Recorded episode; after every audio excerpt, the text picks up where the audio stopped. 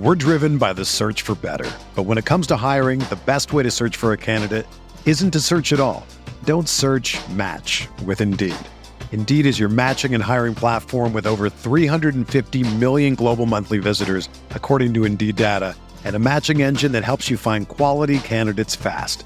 Ditch the busy work. Use Indeed for scheduling, screening, and messaging so you can connect with candidates faster. Leveraging over 140 million qualifications and preferences every day, Indeed's matching engine is constantly learning from your preferences, so the more you use Indeed, the better it gets. Join more than 3.5 million businesses worldwide that use Indeed to hire great talent fast. And listeners of this show will get a $75 sponsored job credit to get your jobs more visibility at Indeed.com slash BlueWire. Just go to Indeed.com slash BlueWire right now and support our show by saying that you heard about Indeed on this podcast. That's Indeed.com slash BlueWire. Terms and conditions apply. Need to hire? You need Indeed. Pro teams have millions to spend, and they don't always spend them wisely. But when it comes to a great shave, you don't have to shell out tons of cash. Harry's saw customers getting ripped off by the shaving industry with overpriced, underperforming products and decided to do something better. They found their own way to make beautifully designed razors for a fraction of the price of the other big brands, so you never wonder if you overpaid. Harry's shaving products look great, and the weighted handle makes shaving feel great too. I like to keep my beard neat, and Harry's always leaves me with a smooth yet crisp shave. Harry's quality is top notch, thanks to German engineered blades made in their own factory that stay sharp longer. You can get a five blade razor, weighted handle, foaming shave gel, and a travel cover for just three bucks at harrys.com slash bluewire. And Harry's has the highest customer satisfaction in the shaving industry, plus a convenient subscription option that you can cancel at any time. Getting the best doesn't mean spending the most when you shave with Harry's. Get started with a $13 trial set for just $3 at harrys.com slash bluewire. That's harrys.com slash bluewire for a $3 trial set. Experience. Experience. Experience. Experience.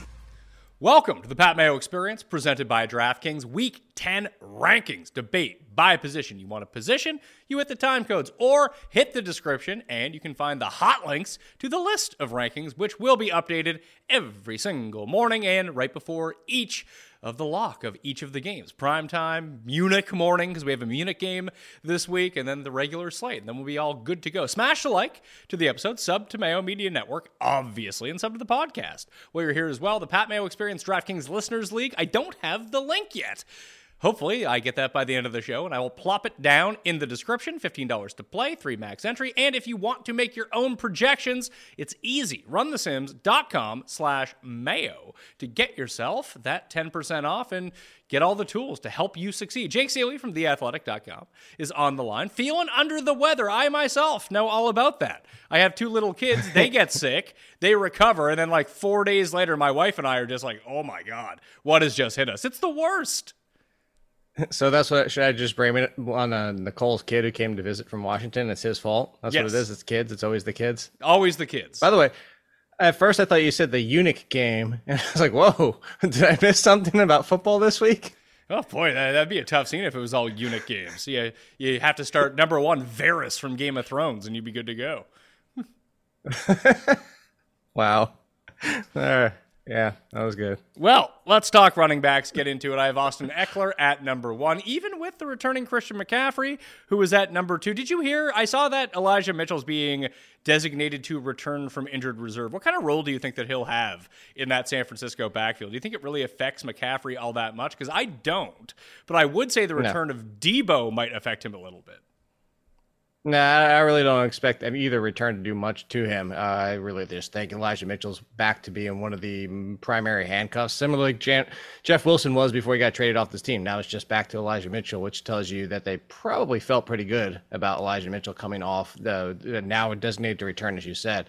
So I'm not worried about Christian McCaffrey at all. I, I, I actually have Christian McCaffrey number one, but I mean that's nitpicking. I don't really care. So that's how little concern I have for it. Number three, Derrick Henry into Nick Chubb at number four. Saquon, Alvin Kamara, even though he had a very poor Monday Night Football game. That's okay. I mean, it's not okay if you had him, but he's number six in the rankings at Pittsburgh this week. Much easier matchup.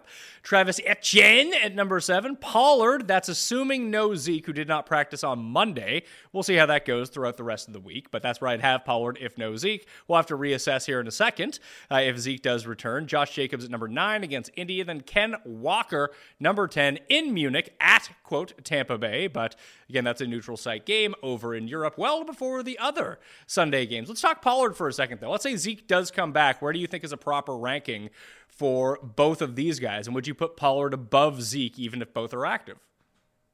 Mm, I think I might still go Pollard barely because at this point, it's Ezekiel. It's been what he's been this year. Is the same as what he was last year. He's touchdown reliant. Is going to get most of the work, even though they both get snaps inside the goal line area, the 10, 5, and 3.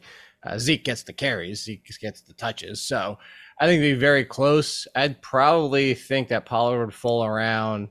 And I'd actually put Pollard right with DeAndre Swift. Uh, and then Zeke would kind of be with like Najee Harris and Miles Sanders for your rankings. That's kind of where I would slot them in. Okay, so let's go to the 11 to 20 range. I have Dalvin Cook at number 11, Jonathan Taylor, more on him in a second.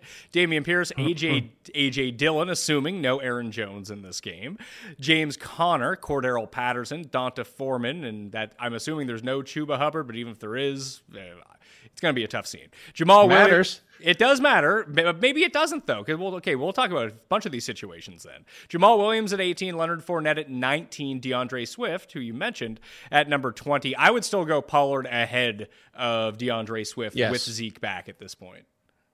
Yes, yeah, that's what I was saying at Swift, and then uh, Zeke I would play over Najee Harris, but I'd also play Miles Sanders over Najee Harris at this point. I I, I think that that Lisfranc is legitimately a problem. Uh, that burst, any pop he's had behind the line trying to get through that first level is gone this year. If you're watching the games, and everybody's like, "Oh, ooh, this is what we said. Najee Harris isn't that good." Like, yeah, who was saying that last year? Who was sitting there saying, "Oh, Najee Harris leading the NFL in running back receptions and doing what he was doing last year. He's not that good. He's not that good." Sure. So yes, Najee Harris is not necessarily one of the top four running backs in all the NFL, but he's better than this. But that's why I think it is the Lisfranc injury. Maybe this is like Antonio Gibson from last year, Pat. Remember that where Antonio Gibson got that brief layoff, and everybody's like, "Wow, he needs a few weeks." And everybody's like, "Give him a couple weeks, let him get 100." percent And then he came back from that brief layoff, and it was like, "Oh, well, that's all he needed." Maybe that's all he needs, and maybe there's a little upside, but until he see it, I'm not ready to play him, even in front of some split backfields. Uh, and then if it is terrible as it has been, I wouldn't be surprised if we start seeing the shift to Jaylen Warren as maybe they think, hey, let's save him for next year, which is, I think, what you may have been alluding to with Jonathan Taylor. Like if this team is going to go belly up, maybe we stop playing Jonathan Taylor banged up and just look to next year. That's what I was considering. Let's talk about Taylor first then. Do you think that he actually ends up playing this week? I'm, I'm, if you asked me today, I would lean no over yes. I mean, I, I'm obviously leaning yes over no, hence why he's in the rankings. But let's pretend he's out. How far does Deon Jackson go up? Because this was something that you know we talked I talked about a little bit on the Saturday show last week when I did the rankings update that yeah, it's great and everything that Deon Jackson had double digit targets last time that he was thrust into the starting role. That was with Matt Ryan at quarterback. Sam Ehlinger, a lot of the time, I mean, he's significantly worse than Matt Ryan, as it appears. And he's just going to take that ball down and tuck it in and either take a sack or try to run with it rather than trying to dump it off every single time. And that is going to substantially hurt your overall fantasy value. Like, even if it was no Jonathan Taylor, I'm just looking at it right now. Like, where would I put him? I, maybe I would put him at number 29 behind both Bears running backs. Mm, so part of it too, uh, it's the health of Deon Jackson comes into play as well. He got banged up in that game. He came back. Came back. Then no, but then he left again, and he was done for the rest of the game. Now maybe that's part of you know the injury. Maybe that's part of that he didn't look that good. The game was pretty much out of hand at that point. Whatever it might be. Uh, I actually had Deon Jackson in the teens and not in the top 12 range because of what you're saying. It was there's a concern that Ehlinger versus Matt Ryan would hurt him a little bit. The volume would help, but he was getting all the volume. He just wasn't doing very good because the offense wasn't doing very good. There's nothing there. So you look at the Raiders and you say, hey, things should be better this week on paper, but how much better? So I would say if we knew Deon Jackson was 100%, The wonderful trade of Zack Moss, watch him become the lead.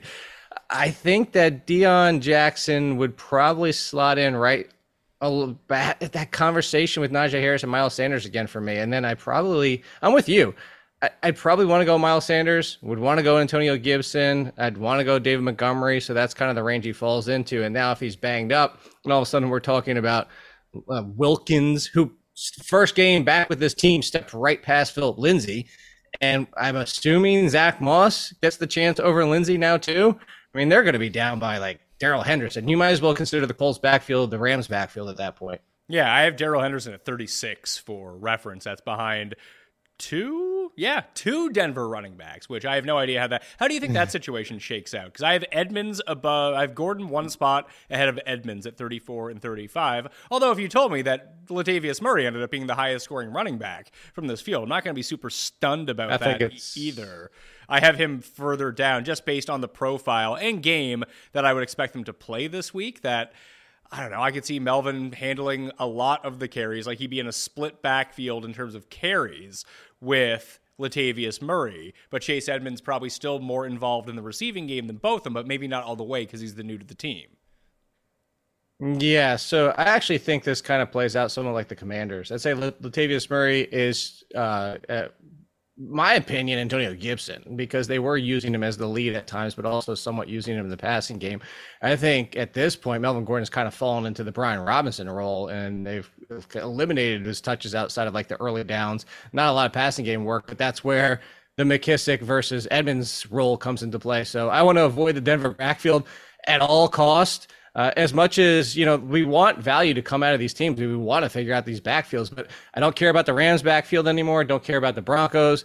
Uh, I don't care about the Kansas City Chiefs backfield, even though it is the Kansas City Chiefs. I don't care because you know what? Everybody's involved, and I'm not trying to figure it out. The only thing we can hope for there is that they're up and they play Pacheco when they're up, but you know that's we've seen before. Sometimes they don't get up until the third or fourth quarter, and that point in, now you're hoping for a touchdown.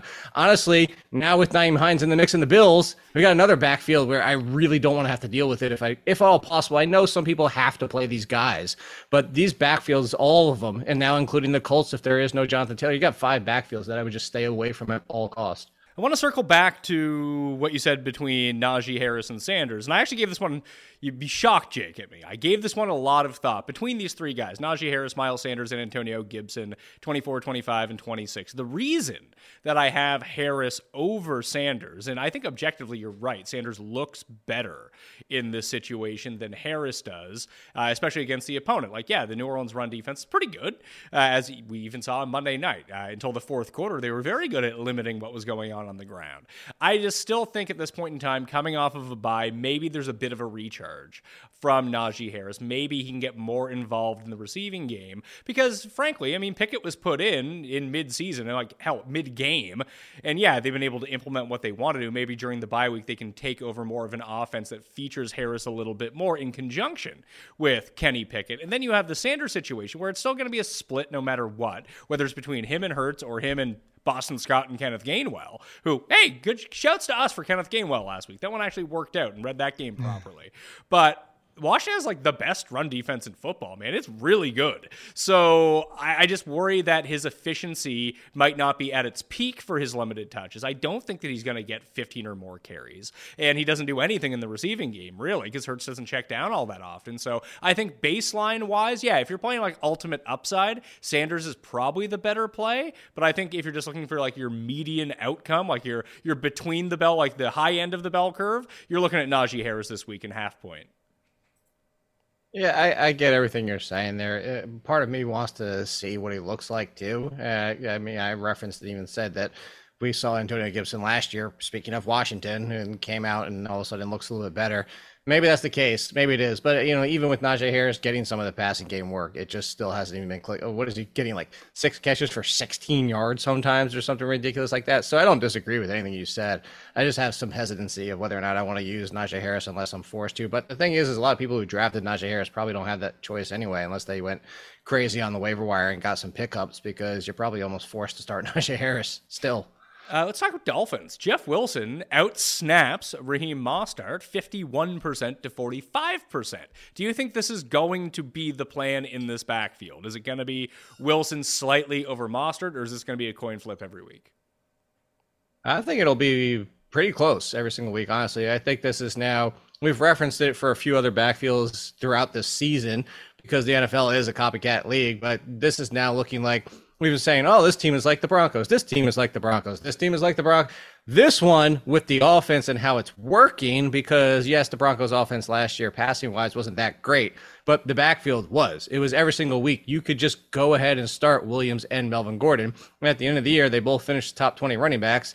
You don't want to have to do it, but necessarily if you have Mostert and Jeff Wilson, and they're your two and three, I'd, I'd start both of them. This is now looking at with how good Miami is, with how good my uh, Miami is with Tua, this offense clicking with these options at wide receiver. I'd start both running backs. Uh, so I don't have a problem that they're sharing. It definitely moves Raheem Mostert from being a fringe RB one to an RB two, but I think they're both RB twos going forward, and I'm okay with both. So, do you think that I have them misranked then? Because I have Jeff Wilson at number 22, yeah. and I have Mostert at 32. Should they? Should Wilson be back a little bit more and Mostert up a little bit?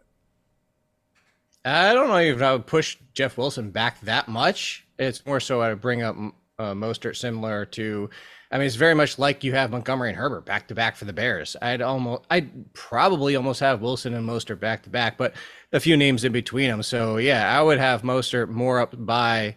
I mean, I'd play Mostert over Khalil Herbert, and I, lo- you know, I love Khalil Herbert, but the Bears, that's the one we can't predict in a given week. It's like they used them 50 50 two weeks ago, and they both look great, and they both have good games. And then this past week, all of a sudden, it's back to Montgomery 80% of the time. Like, there's no rhyme or reason for the Bears with that backfield.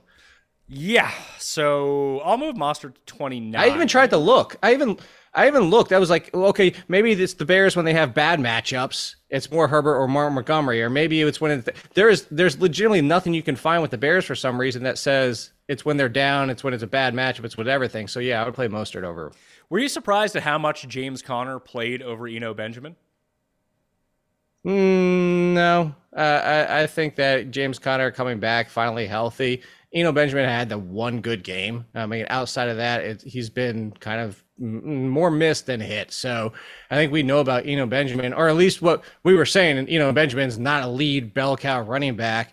Uh, Darrel Williams, that's why you even mentioned it last week that Darrel Williams was a threat to get sprinkled in because Ian, Eno Benjamin just isn't that good. So I wasn't that surprised on James Conner. I had James Conner. Uh, I don't think he was definitely inside my top 20. I know he's like a fringe RB2 for me last week. So I thought I thought he'd be right back into the mix. The same thing with Cordell Patterson, Pat. We talk about it a lot. When the replacement is doing pretty good or even great, actually with Cordarrelle Patterson, the players had been great because Atlanta was winning games and Allgeier and Caleb Huntley were doing things. Uh, you know, Benjamin had been hit and miss, but once these guys come back and they activate them to get them right back out there, it's full go unless the replacements are terrible. The replacement, like this week, you go back to the Jonathan Taylor conversation. This brings this into the conversation. Like Jonathan Taylor has limited practice all week. We definitely don't know that he's going to be unleashed as a bell cow because his replacements haven't been that good. So that's where the differentiate differentiator lies. So do you think I should knock Taylor down then? I have him at number 12. Like, would you play Dameon Pierce over him? That's a tough pill to swallow, but I think I might, and I would go AJ Dillon with no Aaron Jones over we, Jonathan. There's Taylor. no, there's no uh, way walking boot Aaron Jones is going to play, right? That every ex, that everything came back clean. I don't know, like it could just be a protective walking boot. Is that a thing? They, yeah, I mean, it is just to make sure that like you don't do more damage. And now that they found out everything's clean, maybe he's fine. I don't.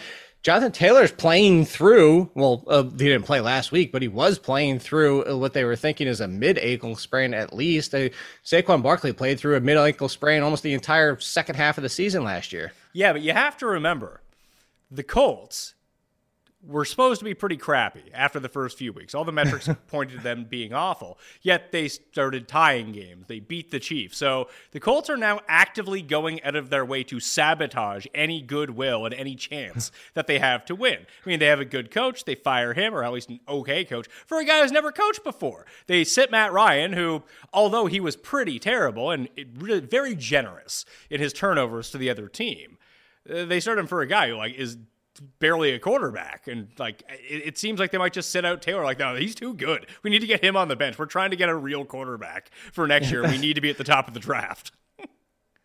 and that exactly that's what I was kind of alluding to earlier is that you just stop playing him at this point. And the same thing is I don't think the Steelers are there yet. But if Najee Harris is like you do think you have a franchise running back, at least for his rookie contract until it plays out, like why risk him the rest of the year when you know you're out of it? I mean, there's for all intents and purposes, the Steelers are already out of it just as much as the Colts are. Uh, it's the same conversation I brought up to you last week with Josh Jacobs. It's the Raiders. They're they're out of it. Like, at what point do they say, you know what? Sure, we could run Josh Jacobs into the ground, but doing so actually gives us a pretty good chance of winning games. So maybe we start to seed some more carries to Zamir White and evaluate him for next year. It's like there are a little bit little concerns where, and I'm bringing this up for more for trade reasons. If J- Taylor does play this week and looks any good at all, like I, same thing with Najee Harris. Those three running backs, if you could sell them high right now or after this week, I would before the trade deadline hits. Uh, any other running backs that you want to make mention of? Backups? Isn't it odd that Jerick McKinnon is playing all these snaps yet doing nothing fantasy relevant? I mean, it was McKissic before he got hurt and missed games. It's just the way that the Chiefs' backfield is. I I go back to it. It's like Pacheco. If you believe it's going to be a blowout, and then you think he's going to get, I mean, he should. The way that they've kind of been using him is going to like it's kind of the James Cook situation, but he's quote unquote the lead, where James Cook was the second option before they made that trade. Uh, and speaking to, to bring up that backfield and go back to what I said earlier, to bring up the Bills backfield, uh, whether or not Josh Allen plays this week, I that's another one. I'd play Singletary. I'd still go Singletary, but I'm not trying to play Nyheim Hines, and I'm definitely not going for James Cook, even if we think they're going to blow him out this week. Uh, D'Onta Foreman was the last one that I wanted to talk about on Thursday Night oh, Football. Yes. I don't think that his role is going to change whatsoever, even with Hubbard coming back. I think that right. he, will still be the number one, and whatever but, whatever he was losing to Blackshear and whoever the hell the other, the other guy who got the touchdown was against the Bengals, like if they get into a deficit, he's going to be fantasy I don't want to say that. He's just going to be very bad. Put it that way. He's going to be right. unusable. Right. But I don't expect them to be down 21 in the first quarter against the Falcons. Maybe they will be. I don't expect that to happen. So I would imagine that he probably gets his 15 plus carries on the ground if this matchup stays close, and the other guys don't really do much. Right. And but what you said is his role is not going to change is what some people might not realize is that the past two weeks and it happened two weeks in a row.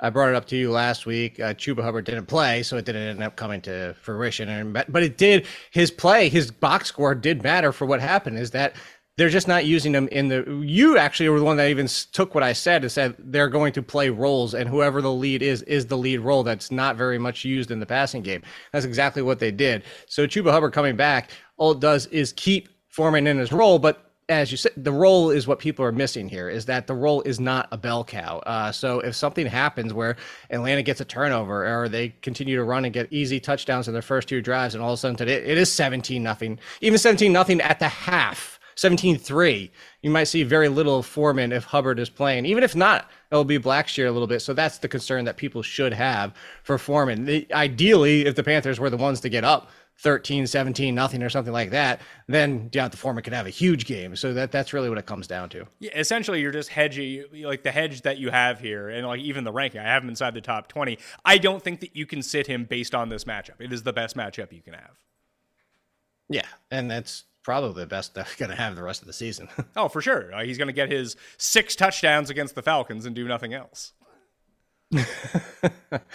uh, wouldn't that be nice? If you've thought about securing your home with home security but have been putting it off, you'll want to listen up. Right now, my listeners can order the number one rated SimpliSafe home security system for 50% off. This is their biggest offer of the year, and you don't want to miss it. Here's why I love it because I can just check in on what's going on in my house at all times.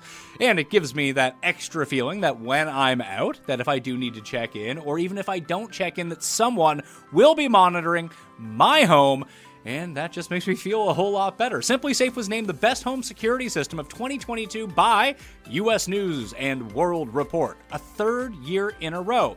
And in case of emergency, 24 7 professional monitoring agents use Fast Protect technology exclusively from SimpliSafe to capture critical evidence and verify that the threat is real so you can get priority police response. Don't miss your chance to save big on the only security system I recommend. Get 50% off any new SimpliSafe system at simplisafe.com/mayo today. This is their biggest discount of the year, so don't wait. That's simplisafe.com/mayo. There's no safe like SimpliSafe. We're driven by the search for better. But when it comes to hiring, the best way to search for a candidate isn't to search at all. Don't search match with Indeed. Indeed is your matching and hiring platform with over 350 million global monthly visitors, according to Indeed data, and a matching engine that helps you find quality candidates fast. Ditch the busy work. Use Indeed for scheduling, screening, and messaging so you can connect with candidates faster. Leveraging over 140 million qualifications and preferences every day, Indeed's matching engine is constantly learning from your preferences, so the more you use Indeed, the better it gets.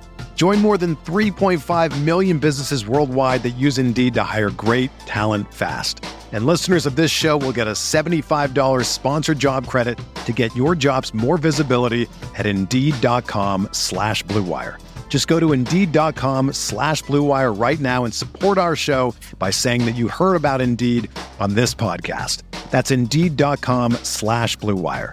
Terms and conditions apply. Need to hire? You need Indeed. Pro teams have millions to spend, and they don't always spend them wisely. But when it comes to a great shave, you don't have to shell out tons of cash. Harry's saw customers getting ripped off by the shaving industry with overpriced, underperforming products and decided to do something better.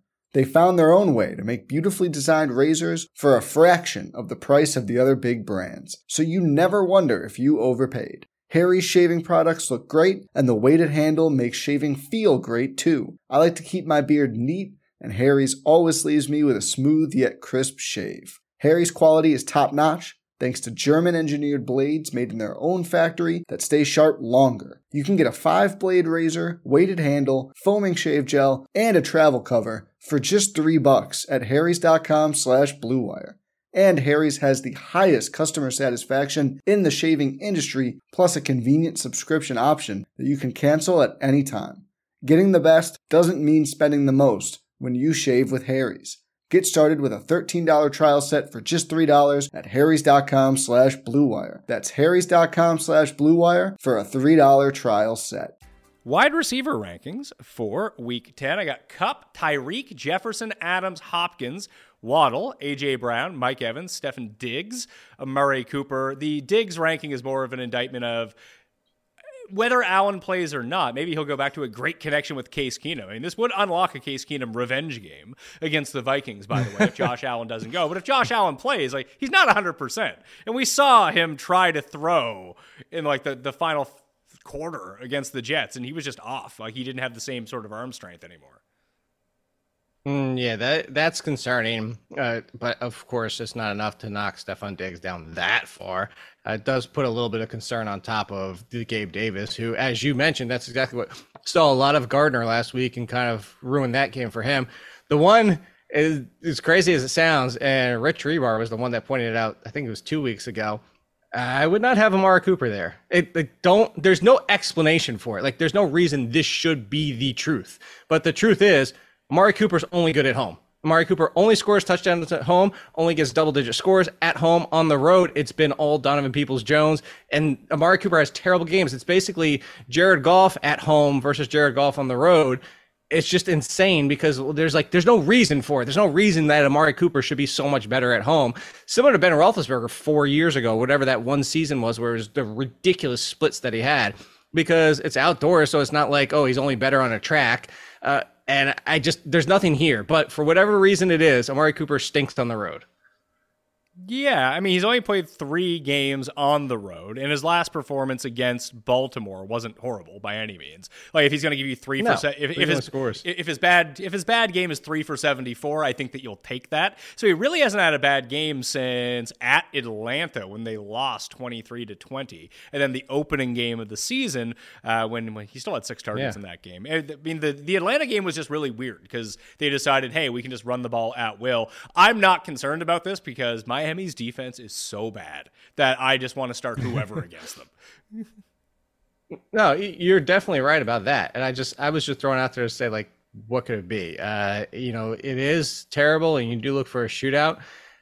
But you know, I'd still go Lamb, St. Brown, Olave over. I that's the difference. I would just have Cooper down there with Chris Godwin. It's like three or four spots. It's not a big drop. All right, I- I'm content with keeping Amari at number 10 here. You mentioned the other name, CD at number 11, Amon-Ra St. Brown, Chris Olave. I'm guessing Jarvis Landry is going to be back this week, but yeah, what do I know? Because the hmm. guy's never, may, might never play again. I thought he was going to play on Monday night. Oh.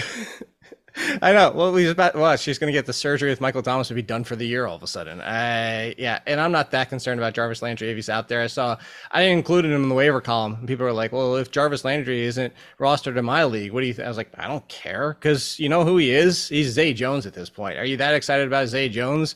Mm, That's who Jarvis Landry is. You might get six for seventy, and you might get three for twenty, and maybe sprinkles in a touchdown here or there, but."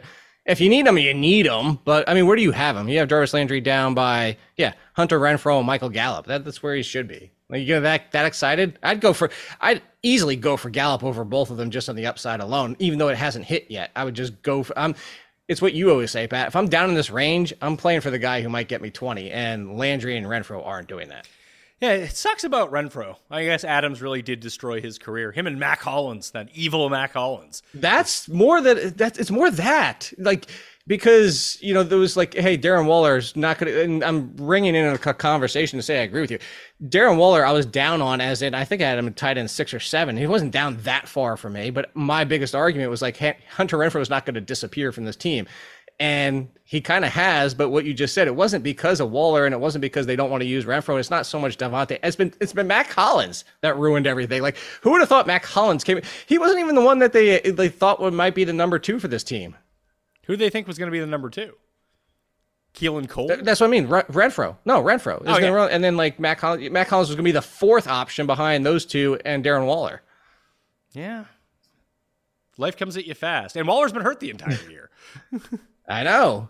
I feel bad. Like I, I had a lot of Hunter Renfrow. I don't anymore. I dropped him a few weeks ago. Well, it's funny. I, I I had a decision in my keeper league whether to keep Renfrow or keep Elijah Moore, and fortunately, I took Renfrow. not, I mean, not- it's, not that it Kinda, it's a lose. Yeah, it's a lose lose on that one because Elijah Moore. Did you see the highlight somebody put out? Is Elijah Moore highlight from week nine, and it was the three plays he ran in motion before the snap, and that was it. It's funny because when we were watching the game, I was like, man, they, they have Elijah Moore doing stuff this game because he was like running back and forth across the formation. Just now, just go get, get your cardio in, pal. You'll be good to go. who, who else do I got in here? Uh, so Olave Godwin at number 14, Deebo, who I expect to return at number 15, Metcalf, Jeudy, Lockett, Christian Kirk. Uh, someone did point out to me that when Marv and Zay Jones are both on the field, Christian Kirk has just been a lot better this year. It just allows him to play the slot, and he's good to go. McLaurin at number 20. I, I put all my uh, prop stock into Heinicke over passing yardage last week, Jake. That did not turn out well for me. Uh, uh, that's the risk with Heinicke is that like even when he goes crazy and has a decent day for the team, it doesn't necessarily mean the yards are there with him. Which, speaking of which, when we get to quarterbacks, I have an interesting one we should talk about. But I think Terry McLaurin, you could argue, should be higher, but not this week against the Eagles. Uh, this this this feels like the Tyler Heinicke 110 yards and three interception type of game, just being insanely reckless. Or And you know I like or, or, or the four touchdown, four pick game, and Washington somehow wins. Yeah, it, wouldn't that? Who, how many people have Philadelphia still available in their Survivor and are just hammering them this week? I saw someone in the big Circa contest ended up they had six entries left in like the million dollar top prize one. They used the Bills in all of them. Oh my god! I couldn't imagine. I mean, That's- I, I don't want to critique any sort of survivor strategy, someone who's been out since week three, but I would, if I had six entries left with very few people left, I probably would have like evenly, just not evenly distributed. I would have done like three of the bills and then, you know, give myself some options here. Yeah, even four. I mean, one of the like if you read Survivor Pick, this is why because if you're you're at this point, yes, you're surviving, but at this point when you're trying to win the entire thing, you're also hedging the field, and the field was so heavily on Buffalo that yeah, you should have at least taken a dart throw or two. But again, like you, I've been out since what is it, like week five or six? So how much can I say? DJ Moore is number 21 with Peach. Peach back at quarterback over Baker Mayfield and the returning Sam Darnold, who has apparently been activated from IR. Great news. Allen Lazard. That, that, that does, doesn't necessarily mean they they had to, or they there was for the season. So they that doesn't necessarily mean he's close. Allen Lazard at 22, Gabe Davis, Diontae Johnson, Josh Palmer, assuming once again that both Keenan Allen and Mike Williams are both out for the Chargers. Brandon Aiyuk, Courtland Sutton, Rondale Moore, Donovan Peoples Jones at 29, and Juju Smith Schuster at number 30. That goes into Thielen, Pickens, Mooney, Samuel, Devonta Smith, who I'm just waiting for his 12 catch, 200 yard game. It's coming soon. Just never know when. Claypool, Wan'Dale Robinson, Michael Pittman at 38, Darius Slayton, and Jarvis Landry at number 40. As you mentioned, Gallup, Renfrow, Kalif Raymond, assuming no Josh Reynolds, Marquez Valdes Scantling, Isaiah McKenzie, Drake London, Philip Alanis Dorsett, Zay Jones, Mack Hollins, Chris Moore. Again, like no Brandin Cooks, probably. Like, is he even going to play the rest of the year? Uh, this this could be Michael Thomas of last year. He, he's, oh, he's, this wrist. He, he's not even hurt. He's he's acknowledged, not no, even really hurt. yeah, I know. They said it was his wrist. That's what I was putting in quotes. And uh, was it two years ago? It was the AJ Green one where like I'm not coming back to these Bengals. Like, uh, you remember that? Or it was just like, eh, I'm done. Or was it four years ago? Whatever it was, you you know what I'm talking about. When AJ Green was like, uh, I'm I'm still banged up or whatever it might be. And I don't blame him for the frustration. It's just whether or not you believe that he should be out there. Uh, I don't know that he plays. I'm not going to be really that excited. Nico Collins, if he's back, he's not playing. You don't think so? No. The see the one thing I will say is that this might help is if Nico Collins was out there. Not that I'm super excited for him, but that Xavier McKinney, the Giants, who's been one of the best safeties in the league this year, decided to go on an ATV during his week off and is now out for four weeks because of that. So that's his, he's also the play caller in defense. This is this is a big thing for the Giants defense to lose McKinney. I was I saw him put up the statement yesterday. He copied it over from like his notes on his phone, saying that he went to Cabo, gotten like went like on an excursion. That's what people do when they go on vacation. Yeah. So, it's a freak injury. And I looked below and I was like, I, I can't wait to read like just how like angry people are at him. Giants fans were like, "Get better soon. We love you." It was like, really? This, this is blowing my mind.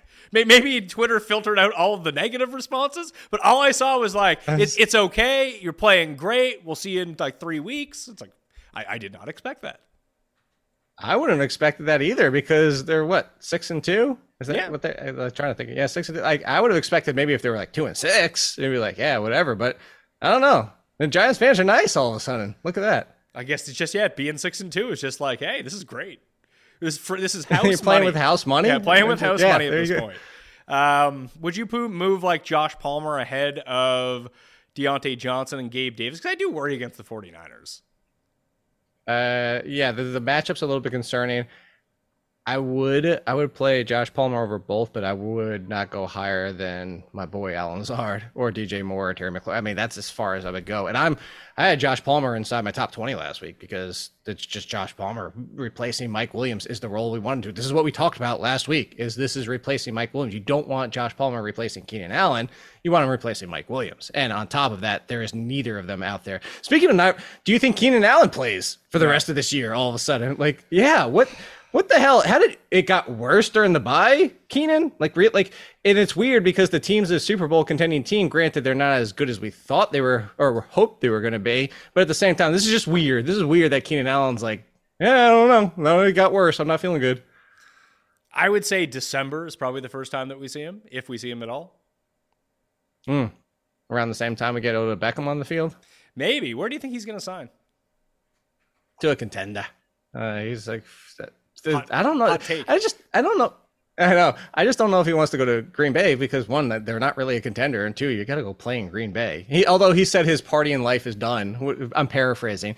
Although, yeah, I, I call me crazy, but similar to the Rams last year, I could see him going to the Dolphins as the third option. Like oh, because wow. I didn't even think about that.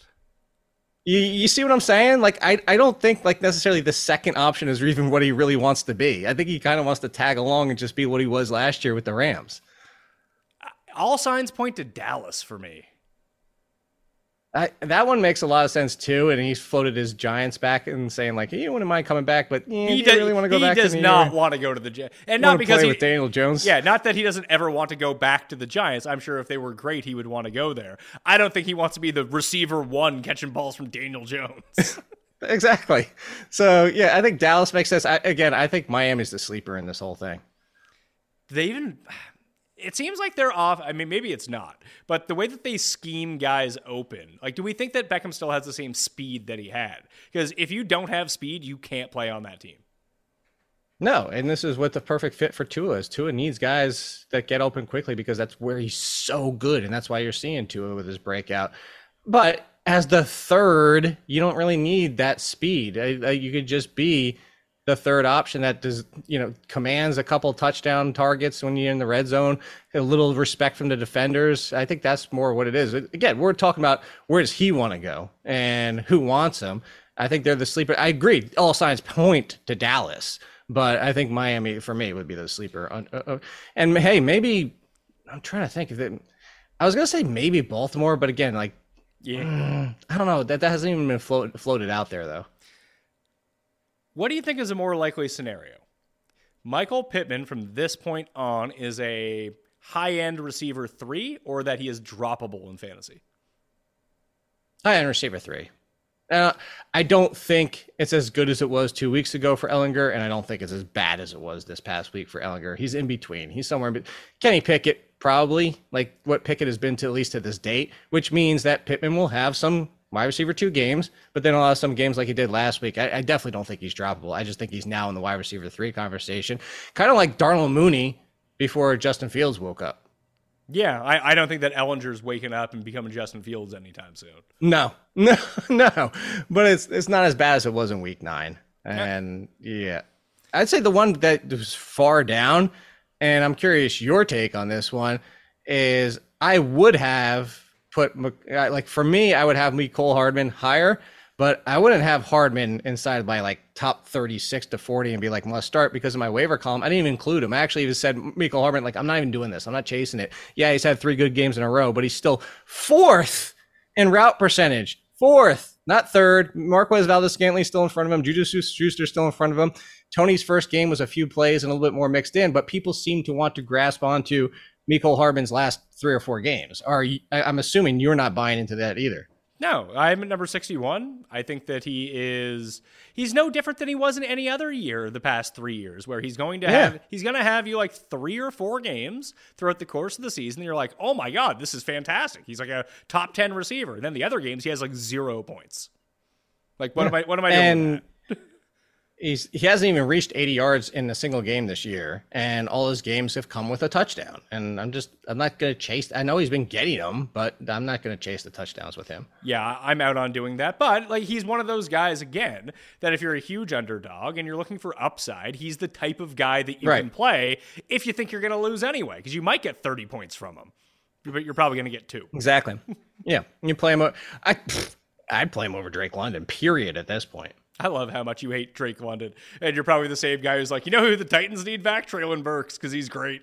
No, no I, I Drake, Drake London was my favorite receiver in this draft class. I hate the Falcons' offense. Like, put Drake London. Like everybody is gushing all over Garrett Wilson and how great he's been, and Chris Olave, and I'm like, God, if Drake London just ended up on any other friggin' team in the league. Let's talk quarterbacks. There's a quarterback that you Okay. wanted to mention. Do you want to mention them now or do you want me to run through the rankings? Uh, you can run through the rankings because he's up there, and then we can mention him. Uh, I felt like the rankings were tough to do this week at quarterback, to be perfectly honest with you, because I don't really know what to do with Josh Allen. I'm assuming he's playing. So I went Hurts, Mahomes, Allen, Fields, Tua, Geno, Dak, Brissett, Brady, Kyler is my top 10. And then I have Herbert. The lack of weapons and him being hurt and this bad matchup is not super inspiring to me, but it's a tough week. Lawrence, Jones, Goff, Carr, Mariota, Garoppolo, Mr. Unlimited, Russell Wilson, P. Peach, PJ Walker, and Matt Stafford at number 20. So it was four. It was Justin Fields uh, because it, the, the the pushback I'm getting when I answer, I, I want to ask you to rank these three, Pat, for the rest of the season, to, just to see where we're at. This rank Tua, Dak, and Fields for the rest of the season. Fields Tua Dak. See, that's you're you're on the page that everybody, I'm I'm Tua Dak Fields. I'm still putting Fields last. I I love it, but the rush he, he doesn't even throw for 200 yards. He has to be Ryan Tannehill and throw a touchdown, preferably two, every single week. I just don't know that this. I don't think this is sustainable. Uh, I, see, I, believe. I, I, listen, he's not going to break the rushing record every single week. My thing is that you see quarterback performance go down the later we get into the year once teams start playing in a bit colder weather, and I just think that his game translates a little bit more. You can make the argument that Dak playing inside may have an advantage there, but I don't know. I haven't loved what I've seen from Dak in terms of fantasy upside. Since he's returned, if, he's played more of the Cooper Rush. They've called Cooper Rush style plays. They're going to run a bunch, expect him to be efficient and get on their way and play good defense. They're not asking him to do what they used to ask him to do when they lost every game 48 45. It's a better real life scenario, but it's hurting his fantasy game. So if you want to take him over Dak, I have no problem with that, but I'm definitively taking Tua over both of them. I, I, this is the this is the breakout that reason why behind Tua, and I don't think there's any reason to doubt him at this point. There's been nothing but wins and performance in fantasy to date with Tyreek Hill and Jaylen Waddle together. So I'm still taking because Tua is sustainable to me, and yeah, he's going to have to go to Buffalo. I think. Yeah, for first, yeah. So, and this is also the big thing too. That when I did the, I, I when it spat out like the uh, strength of schedule in the playoffs, it was really bad for Tua. It's at the Bills in Week 14, at the Patriots in Week 16, Packers at home in Week 15. That's going to be fine. Uh, he also has an at the 49ers mixed in three weeks from now, so his remaining schedule isn't great. Fields is super easy, and like almost like the Dolphins, they're both in really good positions because both these defenses are so bad that it's going to force them to be on the attack the entire time. And even like we saw with Fields, it's not like even even his long touchdown was a designed run, but there are more designed runs, and then they're going to be like down by ten in every game, and he'll just take off. Uh, I I am yeah, but- I am such a sucker for this type of quarterback.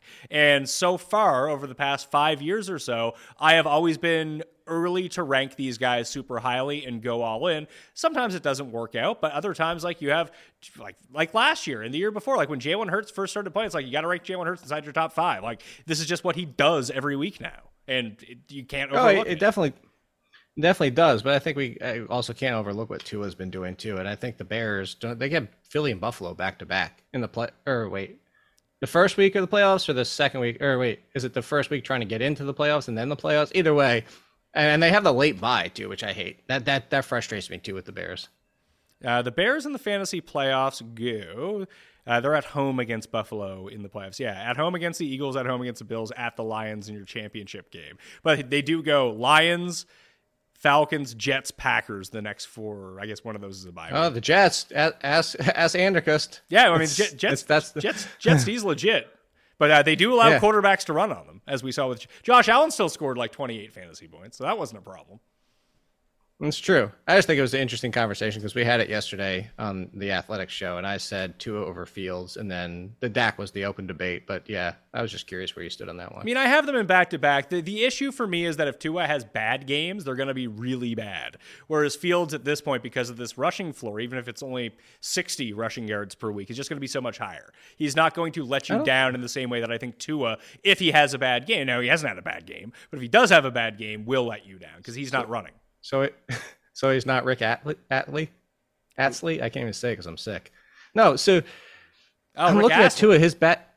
Yeah, his his worst game outside of the one where he got hurt. His worst game was the Buffalo one. And he's 11.4, 186 and one. So I guess there's your argument there. Every single other game has been good. No, he's been great. So. That's why I have him ranked at number five. It just seems like you know you want to marry Tua and you hate Justin Fields. That's how that's yeah, how that's I true. interpret so this. Yeah, so that that's the take we should have. So let's go with that. Uh, are you okay with the rest of the like? Should I have Lawrence? Like, do you? How about my Herbert at eleven? Does that like out of Brissett, Brady, Kyler Murray, Dak, Geno, the guys inside my top ten? I don't think there's a huge distinction between these guys, but I just worry about this Herbert matchup a lot. So this is coming from like I, I don't have a problem with it because I'm still even in the season not that like I admitted last year like I was too low on Justin Herbert coming out of college. I still didn't come fully around and say like, oh, he's a top five quarterback in the NFL. Let's put him in the Hall of Fame because I, I jokingly made the reference to Carson Wentz that one year when everybody was like, oh, Carson Wentz, top five quarterback, rest of his career. They they found it. It's magic. It's wonderful. And no, I'm not calling Justin Herbert Wentz. I'm just saying we got a little too excited the, the world got a little too excited of Justin Herbert for last year. And I even bought in for fantasy purposes having him as a top five or six quarterback because the weapons. But as you mentioned, it's the no Keenan Allen, the no Mike Williams. And this, this offense has been disjointed. He's been part of the problem. He's been banged up a little bit here and there. And now it's the matchup on top of it. So I think this is more of the Justin Herbert when you don't have all the pieces around him. Not that, again, he's not as bad as Carson Wentz, but without the pieces, he's just not that top five quarterback in fantasy that we had last year. Is having Brissett inside my top 10 at number seven, like just queuing me up for a huge letdown? Oh, of course it is. But I mean, it could definitely pay off because it's at Miami. Yeah, I just I give me guys in these games, man. Chicago, Chicago and Miami uh, and Detroit at home. Just although it didn't really work out last week because everyone sucked on the Packers and the Lions. What the hell happened with that game? I don't know, man. No one. Uh, it's not that I, I want to be an Aaron Rodgers defender, but like watching the game, like it's very clear his receivers don't know where to run. like he's and that happened. that happened in the Bills game too with Dawson Knox. Like on that first pick, it's like Dawson Knox just did not run to where he was supposed to run to. No, but wasn't even Sammy Watkins on one of those? Like, wasn't that the one where Sammy Watkins like turned around and looked at him like, "What's going on?" There was like, like is, it, is it all really the? There was like five or six of these instances where like Roger. It, it had. It's funny because you saw the the exact opposite happen in the Washington Minnesota game, where there was multiple times in that game where Cousins and Heinicke stepped up to bomb it off like a five step drop and they like had to check themselves not throw it's like someone got in there it's like no don't and they, they just like ended up checking it down or throwing it away. Like Rodgers is putting the ball on point for people. They either can't catch or they're not running towards it. It's weird. Yeah, it definitely is, and Dallas isn't the best matchup no, either. So no, not a good matchup whatsoever. Uh, let's go to tight ends then. Where are we at for tight ends? Here we are, tight ends. Uh, here's how much of a daze I was in last night when I was doing the rankings because I uh, I've been sick for a few days and I just stared at it. I was like, where do I do I because I did them before the Monday Night Football game. I was like, where do I put Mark Andrews in? Do I put him in or do I not put him in? And I I debated it with myself for like five minutes. Like they're on bye. What am I doing? Like it just some things don't click for you when you, you don't have full capacity. Fortunately, I feel much better now. But I go Kelce, Goedert, Hawk on the on the Vikings. Here we go. Ertz, Kittle, me Timbers, Darren Waller. Maybe he'll be back. Who knows? Dalton Schultz, David Njoku, who's expecting to play this week, at least according to him. Freiermuth, Greg Dulcich, Jerry Everett, Cade Otton over in in Munchkin or Munich or however they say it over there. Evan Engram, who has a back injury, we'll see about him. Taysom Hill, Cole Kmet, Higbee, who sucks now apparently. Tanner Hudson, Kyle Pitts. Robert Tonyan and Juwan Johnson. Even with Trautman back, he ended up scoring the touchdown. So that was nice to see. Uh, anyone you really want to make a case for here, or we just kind of locked into who we're playing at tight end now? I think you're locked into who you're playing with. And then at that point, once you get past Taysom Hill and Cole Kmet, then it's just pray for a touchdown. That, that's that's just all you're doing at this point. All right. Defense then. Philly coming in at number one. Actually, the big favorites I really lean towards this week. So, Eagles at home against Washington on Monday night, Niners Sunday night at home against the Chargers. And again, that depleted and banged up offensive line. Cowboys at the Packers, Saints at Kenny Pickett and the Pittsburgh Steelers, Giants at home, even with McKinney out. I still think they're going to be fine against Houston because it's Houston. Chiefs against Jacksonville, mm-hmm. Bears, Bills, Browns, Raiders. Then I have like Denver, Atlanta, Carolina, back to back, both on Thursday Night Football. Then Tennessee, Seattle, and the Rams. Uh, any one in particular you want to make a case for, or does this smell about right to you? Uh, I think it's about right. Uh, Tennessee, you have them in there. I think people that they're widely available, and against Denver at home, and that Tennessee defense looked really good last week for what I mean for just being in that game against Kansas City the entire time a lot of credit. That's why Derrick Henry's dapping everybody up in the locker room. Everybody's super like, why? Why are they filming this? By the way, uh, the Saints you have super high, which by the way a lot of people didn't have. I did. I tagged you on it, or I even mentioned you about using the opportunity a lot of time where you can drop somebody who hasn't played or pick up somebody on Monday still. And I even said if you're looking for a defense for the next two weeks, you could look at the Saints who are at Pittsburgh, and then another good matchup next week, and then the Giants are an underrated one getting Houston, another good matchup next week too. But yeah, I think you've you've got all the ones in there that I was even thinking of. I don't think I Las Vegas I'd play Tennessee more than Las Vegas. I know exactly where you're going with that. Yeah. and I you're not wrong, but It's it- scary. put it this way: if Jonathan if Jonathan Taylor's back, I don't really mess with Vegas because it could be the Cleveland situation. Like they're just not even going to let Ehlinger throw the ball 15 times. Uh, but if there is no Jonathan Taylor, then I would I would risk the Raiders where you have them. All right, that will do it on the Pat Mayo Experience Week 10 rankings debate. Follow Jake on Twitter at All In Kid, and you can check out his rankings midnight Tuesday, or I guess, do you call it Tuesday evening or Wednesday morning? Wh- wh- What's what's more a- accurate here? I I- I told you like to to wor- to stop worrying about that. I just it's Wednesday morning because I put it at 12:01, so we don't have to have the whole midnight debate. All right, so after midnight, Jake's going to let it all hang out on his rankings on theathletic.com. All right? So rate and review the show while you're here playing the Listeners League. Hit the rankings, hit runthesims.com slash mayo. Just hit the description. There's a ton of stuff down there. Highly recommend that you go check it out. I'm Pat Mayo. Thanks for watching. I'll see you next time. Mayo Experience. Experience.